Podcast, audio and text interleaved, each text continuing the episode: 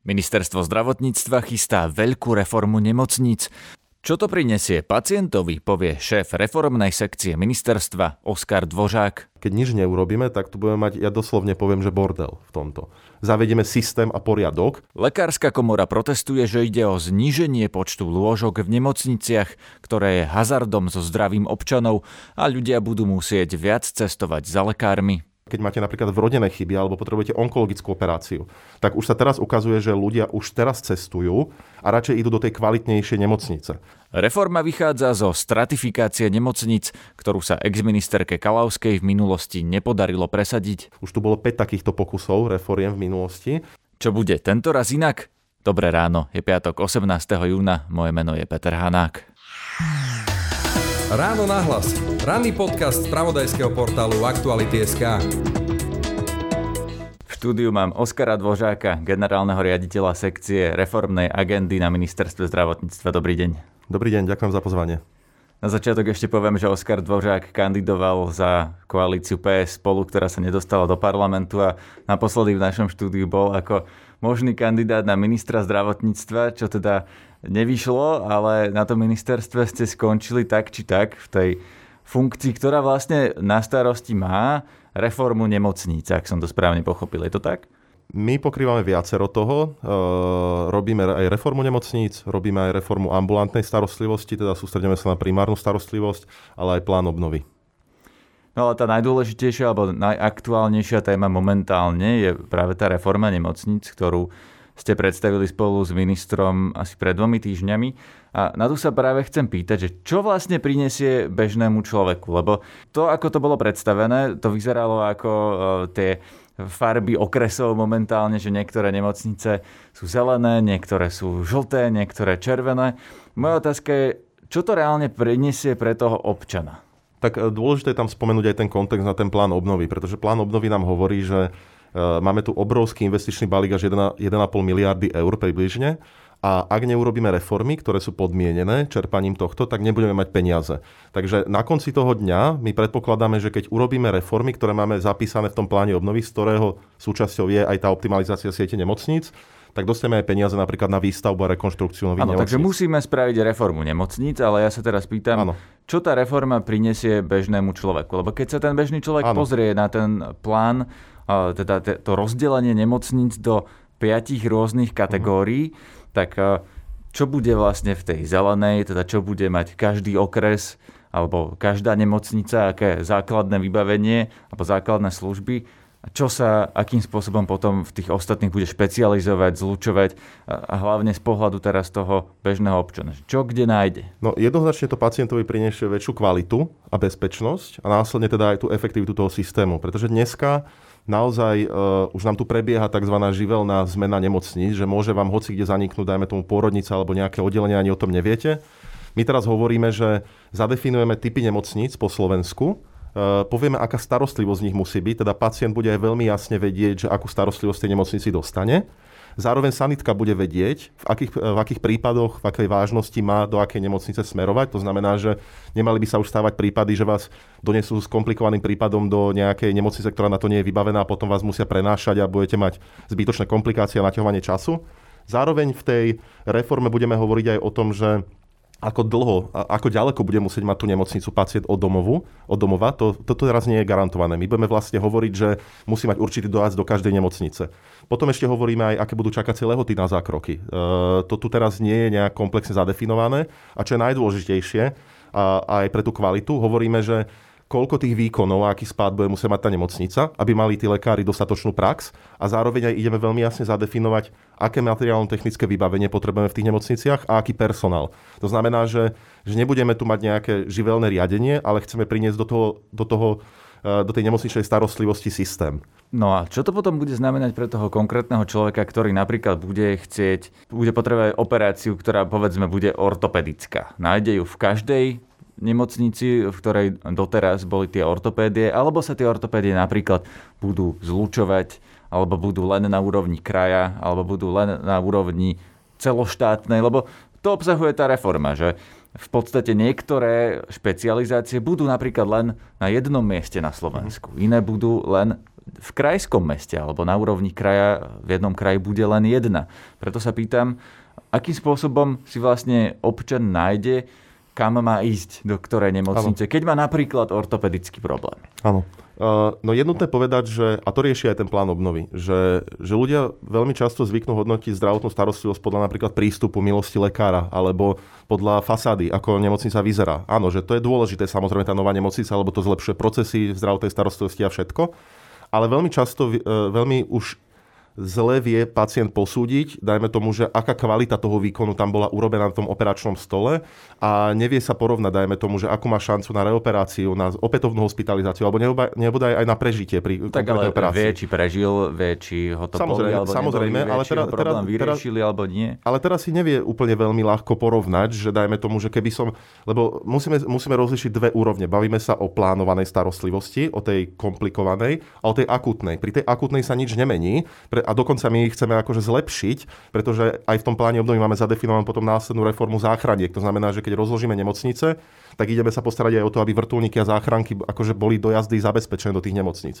My sa tu bavíme pri tej reforme nemocníc najviac o o tých plánovaných komplexných výkonoch. A to znamená, že, že naozaj, že pri takýchto výkonoch to idete párkrát za život. Keď, sa, keď máte napríklad vrodené chyby alebo potrebujete onkologickú operáciu, tak už sa teraz ukazuje, že ľudia už teraz cestujú veľmi často za týmito komplexnými výkonmi a radšej idú do tej kvalitnejšej nemocnice. Samozrejme, tá akútna starostlivosť bude zabezpečená aj na tej najnižšej úrovni. No, tak keď zlomíte, pri, tých plánovaných, ruku. povedzme tá ortopedia, ten bedrový klop potrebujem vymeniť. Mám si nájsť na webe ministerstva zdravotníctva alebo, ano, my, alebo my, kde my, my, ten človek zistí, do ktorej nemocnice vlastne má ísť. Kde zistí, že vlastne v jeho okresnom meste to nerobia a, a robia to len na úrovni kraja, alebo vlastne budú tie ortopédie ono to, ono všade, to... alebo budú len na úrovni kraja, alebo ako to bude? Ono to bude, poprvé začnem, začnem tak viac z vrchu, že ono to bude zadefinované v zákone, čo každá nemocnica musí robiť a k tomu budú aj urobené nejaké ďalšie vyhlášky a oni budú presne definovať, že koľko potrebujete výkonov, aké sú spády a zároveň to bude transparentné, teda každý bude vedieť a bude vidieť v zákone kritéria na nemocnice. Následne samozrejme musí tomu následovať nejaká komunikačná kampaň a ľuďom samozrejme ukázať, že, že ako tá reforma bude prebiehať. Ale čo je dôležité, nie je to, nie je to že máme tú, tú líniu toho pacienta, že ten bude vedieť, kam má smerovať, na to bude musieť byť aj teda nejaká komunikácia, aby ukázala, zároveň keď si to bude chcieť niekto veľmi podrobne pozrieť, tak bude mať zákon, ale zároveň aj pre lekárov je dôležité, že keď je, na, dajme tomu, v nižšej nemocnici, tak lekár bude veľmi jasne vedieť s komplikovanejším prípadom, kam má koho poslať. Alebo záchranka rovnako. Bude vidieť, že keď mám nejakého politraumatického pacienta, tak budem automaticky vedieť, že nebudem ho niesť do tejto nízkej nemocnice, nízkolevelovej, ale donesiem ho tam, kde ho vedia vyšetriť. Čo je to nízkolevelová nemocnica? Lebo to je, predpokladám, to, čo budú všetky, alebo teda tie nemocnice v regiónoch všetky, ktoré sú. V tej reforme sa hovorí, že nebudete rušiť nemocnice, takže predpokladám, trans- že áno, transformovať. všetky chcete zachovať a transformovať ich na teda tieto regionálne nemocnice eh, na tie nízkolevelové. Čo znamená? Že tam zrušíte niektoré oddelenia, alebo že tam budú garantovať len nejaký rozsah služieb? Dôležité je povedať, že keď pacient príde do nemocnice, tak on už aj teraz na tých najnižších leveloch, ktoré už sú v súčasnosti, tak on vidí väčšinou tie ambulancie, vidí, vidí nejaké neviem, lekáreň alebo nejaké vyšetrovacie zložky, CT, MRK a podobne a nevidí teda, že operačné sály za, tým, za, tým, za tou zástenou by som povedal. A toto je najčastejší kontakt pacientami. Toto chceme zachovať. Tie nemocnice na tej najnižšej úrovni, tej komunitnej, oni by mali poskytovať urgentnú starostlivosť v nejakej miere. Samozrejme, ambulancie chceme, aby tam zostali a chceme, aby sa hlavne vytvorili následné ložka. Lebo ja vám poviem príklad, to je, to je aj ten trend v Európe, je to najväčší problém, že keď dostanete mozgovú cievnú príhodu, tak e, áno, jedna vec je dôležitá, a to je zase tá akutná starostlivosť. Ako rýchlo sa dostanete do tej nemocnice, ako kvalitne vás teda dajú dokopy. Ale druhá dôležitá vec je, ako, ako rýchlo vás vieme vrátiť do života. A to nám tu teraz chýbajú, tieto nemocnice, tieto komunitné následné lôžka, kde by sa vami rehabilitovali, kde by vás učili chodiť, rozprávať prípadne, kde by sa vám venovali. A my, čo práve potrebujeme a na čo smerujeme aj touto nemocnicou, a to je tá dôležitá súčasť tej reformy, že chceme vytvoriť a preto chceme tie lôžka hlavne transformovať na tieto následné neurorehabilitačné lôžka. No, takže aby sme ľudí vedeli čo regióne, v každom okrese. A tieto, a tieto, a tieto lôžka, ten, ten prípad má vyzerať ideálne v takom prípade, že keď potrebujete komplikovanú nejakú záchranu život alebo nejakú operáciu, tak vás operujú v tej vysoko špecializovanej nemocnici, kde pacient teda, že bude mať garantovanú nejakú dostupnosť. Ktorá bude napríklad len jedna na Slovensku. To bude v tých najkomplikovanejších prípadoch, ale to hovoríme naozaj, že o nejakých vrodených chybách alebo nejakej transplantácii. To sú naozaj že veci, ktoré možno človek aj nepotrebuje. Za tým bude musieť aj človek, ja neviem, z Michaloviec cestovať áno, keď, keď do Bratislavy. Ja, áno, áno, jednoznačne, e, keď človek potrebuje nejakú transplantáciu komplikovanú alebo operáciu nejakej vrodenej chyby, tak to je naozaj tak špecializovaný zákrok, že za ním sa musí cestovať a je to aj žiaduce, lebo tí odborníci sa niekde koncentrujú aj to materiálno-technické vybavenie. Ale čo je dôležité, potom tá rekonvalescencia, že tie nemocnice, tie komunity majú byť približne do 20 minút od domova, aby keď človek sa už doliečuje, a to je tá najdlhšia doba, ktorú trávi v nemocnici, tak aby bol čo najbližšie k domovu a mohol sa doliečiť a byť čo najbližšie k svojim blízkym a, a vôbec, aby mal túto kapacitu. No a to Takže je dôležité... medzi tými nemocnicami sa aj tak tí ľudia budú presúvať, že povedzme teda človek z Michaloviec bude potrebovať transplantáciu, tak bude musieť za ňou ísť do Bratislavy, tam mu spravia tú operáciu, ale už na doliečenie ho pošlu do nemocnice ale, v Michalovce. Áno, ale nebude, ale nebude to taká živelná, uh, živelné presúvanie, že teraz prídete do nejakej nemocnice a zistíte, že tam, dajme tomu, nevedia vás vyšetriť, alebo nemajú dostatočnú prax, alebo, alebo nie ste si ani istí, že či tí chirurgovia, dajme tomu, majú dostatočnú prax. To, čo sa stane, zavedieme systém a poriadok a hlavne tú kvalitu e, budeme nejak definovať už na úrovni. To znamená, že nemôže sa stať, že niekto, dajme tomu, bude otvárať hlavu raz ročne alebo dvakrát ročne, ale my povieme, že toľko desiatokrát musíte otvoriť tú hlavu, aby ste operovali toho človeka a tým pádom tomu človeku garantujeme, že bude mať nejakú kvalitu. Lebo keď človek príde do nemocnice, nejaký komplexný výkon, tak on nevie, e, tá nemocnica, alebo ten chirurg, alebo to oddelenie, akú má prax. My do tohto snažíme sa priniesť ten poriadok. Nebude to znamenať, že ľudia budú viac za tými výkonmi cestovať, že teda ich nebudú mať v tých regiónoch, ale budú musieť chodiť ďalej za týmito komplikovanejšími výkonmi? Musím, musím povedať, že na, tých, na tej druhej úrovni je tá komunitná, čo by mala slúžiť ako ambulancie, ano, komunitná starostlivosť, a potom tá vyššia... Tá, áno, a potom, keď sa rozprávame ale o tej vyššej, tej regionálnej úrovni... To je na úrovni už, krajov? To je, nie, to bude po celom Slovensku, tých je, tých je veľa viac. Uh, a tu sa ale už rozprávame o tom, že dostupnosť má byť do 30 minút. A nám to v priemere vychádza, že už aj na mnohých miestach je teraz zabezpečená, akože v tej novej sieti, keď sme si to nejak robili predbežné prepočty, že, že priemerný dojazd bude 15 minút. A tieto nemocnice budú poskytovať 75% starostlivosti. Naozaj, keď sa bavíme o tej špecializovanej, tak na tých najvyšších úrovniach, že tá národná, keď sme sa bavili o transplantáciách, to je menej ako 1% zdravotnej starostlivosti. Že tam ide naozaj že o kvalitu. Tých 75% bude poskytnutých stále na tých nižších leveloch. A čo je dôležité, že my zároveň máme peniaze z plánu obnovy na transformáciu týchto nemocníc. To tu pri tých predošlých pokusoch nebolo. My naozaj hovoríme, že, že chceme vybudovať špičkové neurorehabilitačné e, komunitné nemocnice alebo, alebo tú následnú starostlivosť. Ideme na to dávať peniaze aj z plánu obnovy, budeme na to hľadať ďalšie peniaze. Ozvali sa už aj e, prví odporcovia tejto reformy, a to najmä e, lekársky odborári, pán Kolár, ktorý e, zdôrazňuje, že tá reforma zredukuje lôžka. To znamená, že bude menej miesta pre ľudí v nemocniciach? Nie, je, je nutné povedať, že my už máme oproti ostatným európskym krajom, oproti priemeru OECD krajín, teda tých najvyspelejších, nižšiu obloznosť lôžok. Že už teraz sa tretina až 40% lôžok nevyužíva. Pacienti na nich neležia. Takže vy ich zrušíte, ale reálne... My chceme, transformo- my chceme transformovať. Zmenšíte ich počet. Ale má to, má, to, má to dve fázy. Že áno, že je to výhľadov do roku 2030, ale že tie lôžka poprvé, že nie sú veľmi často využívané. Do budúcnosti predpokladáme, že budú ešte menej využívané, pretože populácia nám bude stárnuť a ona práve bude potrebovať tie následné lôžka, tie komunitné, takže my ich budeme musieť ešte väčšej miere transformovať do budúcnosti. Zároveň sa rozprávame o tom, že niektorých pacientov by mali skôr zachytiť ambulantná starostlivosť, e, primárna sféra. Napríklad tu máme, to je súčasťou tej reformy toho veľkého balíka, na ktorej tiež pracujeme. Hovoríme o tom, že viacero tých, napríklad keď si idete vybrať mandle, tak máte regióny, kde, kde takmer všetkých pacientov posielajú do nemocnice kvôli tomuto úkonu. A v Bratislave, keď sa napríklad pozrite, alebo vo, vo väčších mestách ostatných, tak vidíme, že sa to dá robiť aj v jednodňovej starostlivosti. Zároveň je tu často aj argument covidu problémom covidu nebolo, že sme mali že málo lôžok. Problémom bolo, že sme mali skôr akože problém s personálom a ešte väčším problémom bolo to, že tie nemocnice sú staré, nezrekonštruované a nemali ste dostatok, že nevedeli ste tých pacientov izolovať, lebo nemali samostatné vecka. Nemali ste prívody kyslíkové urobené do tých izieb. Takže toto všetko my musíme riešiť, že ten, ten, ten obraz tých problémov je oveľa komplexnejší a naozaj, že tie lôžka už dnes nevyužívame a máme tu aj Máme tu, máme tu nedostatok tých následných lôžok, ktoré zúfalo potrebujú, nám bude aj starnúť populácia. A po druhé, máme tu aj že nehumánne lôžka, že máme tu izby naozaj, kde, kde sú šiesti pacienti na izbách, že našou ambíciou je teda pretransformovať lôžka a zároveň aj zvyšovať komfort pacientov, aby bol napríklad jeden, dvaja na izbe. Ale v skutočnosti ich bude menej, takže... Bude ich menej, lebo ich nepotrebujeme toľko a ukazuje nám Nemôže to... Ukaz... sa stať, že ich zrazu budeme potrebovať, keď napríklad príde nejaká ďalšia vlna pandémia alebo nejaký nový vírus a zrazu budeme mať na miesto 20 tisíc niekoľko tých ložok len 17 tisíc aj, aj teraz, a bude to problém? My, my aj teraz vidíme, že problémom naozaj pri tej pandémii nebol počet vložok, že boli stále nezaplnené. Problémom bol personál a tie a, a tá infraštruktúra nemocníc. A Dobre, zároveň, zároveň, zároveň to... sa pri tom, že ako vyriešite ten personál, lebo to je ďalšia pomerne zásadná otázka, že nám lekári a sestry starnú, tí mladší odchádzajú do zahraničia za dvojnásobným platom len túto za hranicou v Rakúsku. No, takže ako to vyriešite? Že ten problém vlastne, keď, keďže tí lekári a sestry starnú, tak vlastne bude len rast, lebo oni budú odchádzať do dôchodku, budeme mať menej a menej zdravotníkov, tak e, vyriešite to tým, že škrtnete tie miesta v nemocnici, aby nám stačil ten počet zdravotníkov, ktorý máme?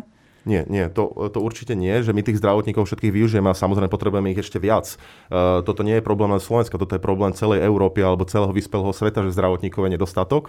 Ale napríklad, čo, čo sa bude riešiť priamo týmito investíciami uh, do tých nemocníc je to, že my dúfame, že postavíme niekoľko nových nemocníc a zrekonštruujeme, tak vy, vy budete vedieť aj zlepšiť procesy v tej samotnej nemocnici.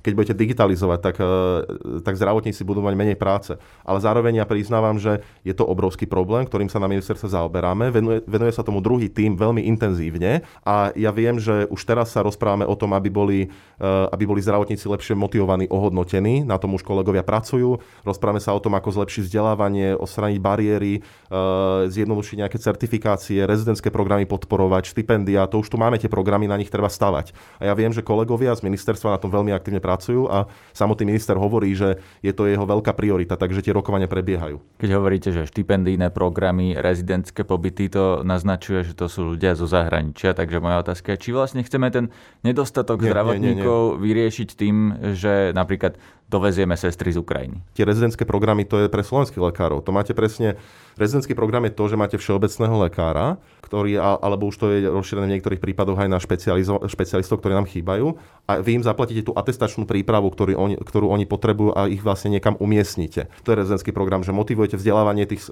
lekárov, ktorí výjdu zo školy. Pri sestrách je to o tom, a to už uh, eh, IZP robilo aj veľké analýzy personálne a vlastne vtedy sa aj zavedli tie motivačné uh, príspevky, že pri sestrách je problém, že keď dokončia školu, že nejdú do povolania. Tak tam sa zaviedli už, už pred dvomi rokmi motivačné štipendia na to, že keď pôjdu do povolania sestier, tak dostanú tento príspevok a bude im postupne vyplácaný. Takže toto je všetko, že na slovenských. Do budúcnosti vám neviem povedať, že ako to bude aj so zahraničnými lekármi, a samozrejme, keď príde niekto, kvali- to je môj osobný názor, že ak príde niekto kvalifikovaný a ovláda jazyk a vieme ho dostatočne kvalitne preskúšať na Slovensku a certifikovať, ale samozrejme to nesmie byť nejaká obrovská byrokratická záťaž, tak nesmieme brániť takýmto ľuďom, že je, je to ten trend, že aj naši lekári odchádzajú do západu. Samozrejme, tým primárnym cieľom musí byť to, aby sme vytvorili také podmienky na Slovensku, aby sa nám naši slovenskí lekári vracali zo zahraničia, ale zároveň nesmieme blokovať podľa mňa aj kvalifikovanú silu, ktorá sa snaží, dajme tomu aj z východu k nám prísť. Nie je to úplne nerealistické, aby sa naši lekári vracali zo zahraničia, keď naozaj majú hoci len tu za dvojnásobný plat a oveľa lepšie podmienky na prácu? My to vidíme aj v tých prieskumoch a už bolo viacero zverejnených a je to hlavne u lekárov, že ten plat sa naozaj u tých lekárov nevybieha na tie najvyššie priečky. Že vy vidíte, že, že oveľa dôležitejšie je napríklad tá kvalita vzdelávania, pracovného prostredia alebo kariérneho postupu. Tu máme tú veľkú možnosť, že keď urobíme ten reformný balík, ktorý neobsahuje len tie nemocnice, ale aj ambulantnú sféru, aj dlhodobú starostlivosť, tak my budeme môcť čerpať peniaze na nové nemocnice a tie nemocnice automaticky ako presne vytvárajú to prostredie pre lekárov, ktoré je pre nich motivačné. A my to vidíme, že naozaj tu bolo množstvo u sestier je to, to inší, roz, uh, inší príbeh, že tam teda rozprávame naozaj, že tá, tá motivácia, tá peňažná, tá finančná je tam dôležitá, ale tiež nesmieme zanedbávať tie ostatné faktory. Učenie sa, kariérne postupy, pracovné prostredie, veda, výskum, veľmi dôležitá vec. Počúvate podcast Ráno na hlas. Olano vo svojom volebnom programe uh, slubovalo, že napríklad pre onkologických pacientov budú operácie do 14 dní a ak sa to nepodarí, tak bude uh, zdravotná poisťovňa preplácať vlastne operáciu v akomkoľvek inom európskom štáte. Toto je už zrealizované, alebo sa to chystá, alebo to zostalo len na papieri? To má, to má byť práve súčasťou tej, ne, tej nemocničnej reformy, kde my práve hovoríme, že že my nehovoríme len, že na aké výkony, v akom mieste dostane e, pacient nárok, ale my aj hovoríme o tom, že aká bude práve tá čakacia lehota. A to práve teraz tie diskusie prebiehajú, že my sa nebavíme len o onkologických operáciách, my sa bavíme o viacerých, o všetkých typoch operácií. A tie diskusie teraz v tom týme prebiehajú s hlavnými odborníkmi a s odbornými spoločnosťami, kde odborníci majú určiť, aké budú čakacie lehoty a následne, keď to určia odborníci, tak sa môžeme baviť aj o tých sankciách. Áno, jedna zvažovaná možnosť je presne taká, že keď zadefinujeme na tú nemocničnú starostlivosť na tie výkony nejaké čakacie lehoty a niekto ich nesplní, tak samozrejme bude presne tá sankcia napríklad, že bude musieť zdravotná poisťovňa zaplatiť to inde. Takže to bude realita? Alebo teraz, o tom, skôr, teraz, o tom, to bude ter, teraz o tom práve diskutujeme, ale bude to súčasťou tejto reformy, že my tam zadefinujeme zároveň aj čakacie lehoty na výkony. O tých sankciách a ako to zrealizovať ešte stále diskutujeme. Aj o tom, aké budú konkrétne lehoty na ktoré výkony. To by som hovoril veľmi predčasne. Tam stále prebiehajú tie diskusie s odbornými spoločnosťami a s odborníkmi. To znamená, že tá reforma naozaj zagarantuje občanovi, že keď máte onkologický problém, ktorý potrebuje akútnu operáciu, tak ju dostanete a nebudete na ňu čakať 3 mesiace? Áno, e, že toto je našou ambíciou presne do tejto reformy to dať, ale hovorím, že nie je to len onkologické, my to chceme práve že rozšíriť na viacer. A dokonca, čo chceme urobiť, že aj oproti tej pôvodnej stratifikácii, že ako som hovoril o tom systéme a tej transparentnosti, pre nás je to veľmi dôležité. My chceme aj vytvoriť tzv. systém kategorizácie nemocničnej starostlivosti. A to znamená, že keď dajme tomu teraz zadefinujete nejakú čakaciu lehotu, ja poviem dajme tomu, že mesiac, a teraz sa stane, že, že medicína išla nejak dopredu, alebo sa posunuli kapacity, alebo zmenilo sa nejaké medicínske postupy, tak tá kategorizačná komisia by mala pravidelne prehodnocovať v nejakom intervale potom, že či je táto čakacia lehota na tento výkon OK, či nepotrebujeme nové prístroje, alebo či nepotrebujeme navýšiť počet personálu, alebo či ju nepotrebujeme presunúť, dajme tomu, že sa stala menej komplikovanou, že už máme nové metódy do nižšieho, nižšej úrovne nemocnice.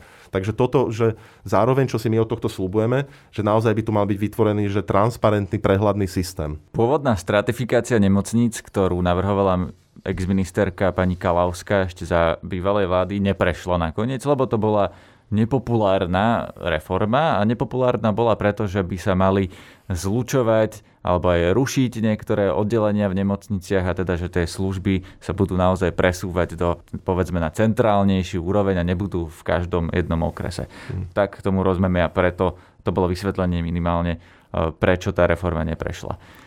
Čo je teraz inak? Je nutné povedať, a to ja som vlastne povedal už v úvode, že tá, ten živelný zánik tých oddelení to už teraz prebieha. Keď nič neurobíme, tak tu budeme mať, ja doslovne poviem, že bordel v tomto. E, pretože už teraz sa nám deje, že nejaká pôrodnica napríklad aktuálne v Piešťanoch zanikla a nikto nevie prikázať, aby teraz tá pôrodnica, dajme tomu, v tej nemocnici bola. Keď my zadefinujeme, že niečo niekde musí byť, tak tá nemocnica to nebude môcť zrušiť. A čo, je, čo bol teda problém, je, že ja, ja to priznávam, že my filozoficky vychádzame z toho predošlého konceptu, to je naozaj, že tá koncentrácia výkonu do špecializovaných pracovísk, to je, to je trendom, ktorý sa následuje všade vo vyspelom svete, lebo prináša väčšiu kvalitu a bezpečnosť pre toho pacienta. Čo je odlišné, je, že samozrejme my sme urobili nejaké analytické kroky inšie, máme už dostupnejšie novšie dáta, máme trošku lepšie dáta ale akože štru, že podobné dáta tiež používame, rovnako ako som hovoril o tom systéme, že ten systém tam chceme zaviesť, e, aby sa to pravidelne prehodnocovalo, aby bola nejaká komisia. Zároveň teda hovoríme aj o tom lepšom zadefinovaní toho nároku, tie čakacie lehoty, aký personál, aký materiál sa bude musieť používať v tých konkrétnych nemocniciach. Ale čo je teda odlišné, že že máme tu ten plán obnovy. A ten plán obnovy to podmienuje, že my sme získali vlastne aj peniaze, ktoré sú naviazané na túto reformu Takže vlastne aj politické elity cítia, by som povedal, že väčší záväzok na to, aby to bolo prijaté. A ja, ja si teda myslím a dúfam veľmi v to, že toto bude tým motivátorom, ktorý pomôže k tomu, aby sme teda zlepšili zdravotnú starostlivosť. Niektorí ale, ktorí proti tomu protestujú, sa už ozvali, to som spomínal, to sú tí lekári. Viete si predstaviť, prečo a kto by ešte mohol byť proti tejto reforme? My samozrejme veľmi intenzívne vnímame ich výhrady a snažíme sa ich komunikovať. Tie, tie stretnutia teraz prebie, prebiehajú veľmi intenzívne a my sa im to pokúsime vysvetliť a zároveň nezačíname na zelenej lúke, že tí partneri naši už boli oboznámení aj s minulými pokusmi reforiem, však toto už, už tu bolo 5 takýchto pokusov reforiem v minulosti Takže to nie je, že by sme prichádzali na zelenej lúke s niečím úplne známym. No veď práve preto vieme, kto e, je proti tomu. Áno, a niektorí áno. ľudia sú proti a, tomu a samo, samozrejme, objektívnych dôvodov, že pre nich to neprinesie nejaký užitok, ale napríklad pre niektorých lekárov to bude znamenať, že skončia na tom pracovisku, kde teraz pracujú a budú si musieť hľadať iné. Lebo ak sa niektoré My, pracoviska že... zrušia a presunú, tak možno niektorí lekári budú pracovať o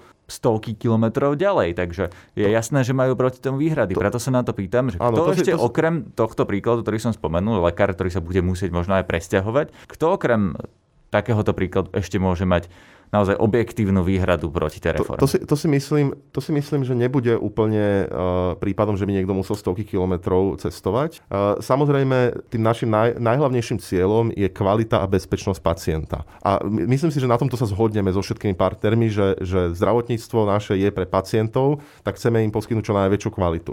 Je, je prirodzené, že nie každý bude s tým spokojný, pretože keď je nejaké možno mesto, alebo, alebo ja neviem, e, nejaký lekár zvyknutý, že nemocnica je na každom rohu, tak je práve našou úlohou všetkých partnerov, aby sme vysvetlovali ľuďom, že, že toto nie je v poriadku, že radšej teda budete mať jednu kvalitnú nemocnicu, ktorú budete mať, dajme tomu, že 25 minút od domu a nie 15 minút od domu, namiesto toho, aby ste mali za rohom nemocnicu, ktorá bude menej kvalitná, ale nevedie to úplne posúť. Čo sa, čo sa týka tých samotných lekárov aj toho cestovania, to, my to nevidíme ako zatiaľ realitu. Samozrejme, musíme sa o tom rozprávať, musíme samozrejme s partnermi viesť o tomto dialog, ale skôr to znamená, že, že už dneska vidíme, že lekári cestujú medzi napríklad túto na západnom regióne medzi Nitrou, Bratislavami, nový, nov, novými zámkami, že už teraz nejaké pendlovanie prebieha. Zároveň je nutné povedať, že lekár môže zostať samozrejme v tej nemocnici.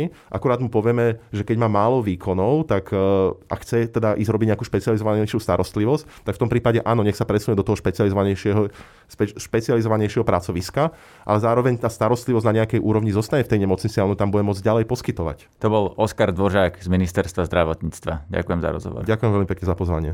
Tento rozhovor si budete môcť aj pozrieť a zdieľať ako videopodcast na našom webe a na YouTube kanáli Aktualit. Počúvajte aj naše ďalšie podcasty, ako napríklad sobotný podcast Múzeum. Pôjde o pokračovanie reportáže z Múzea kultúry karpatských Nemcov na Slovensku tentoraz o ich úlohe v druhej svetovej vojne a o tom, prečo sa ako Nemci zo Slovenska po staročnej histórii zrazu stratili. Športový podcast sa venuje našej futbalovej reprezentácii na Európskom šampionáte. A nezabudnite ani na náš technologický podcast Share o konci nevyžiadaných reklamných hovorov. Pekný víkend želá Peter Hanák. Všetky podcasty z pravodajského portálu Aktuality.sk nájdete na Spotify a v ďalších podcastových aplikáciách.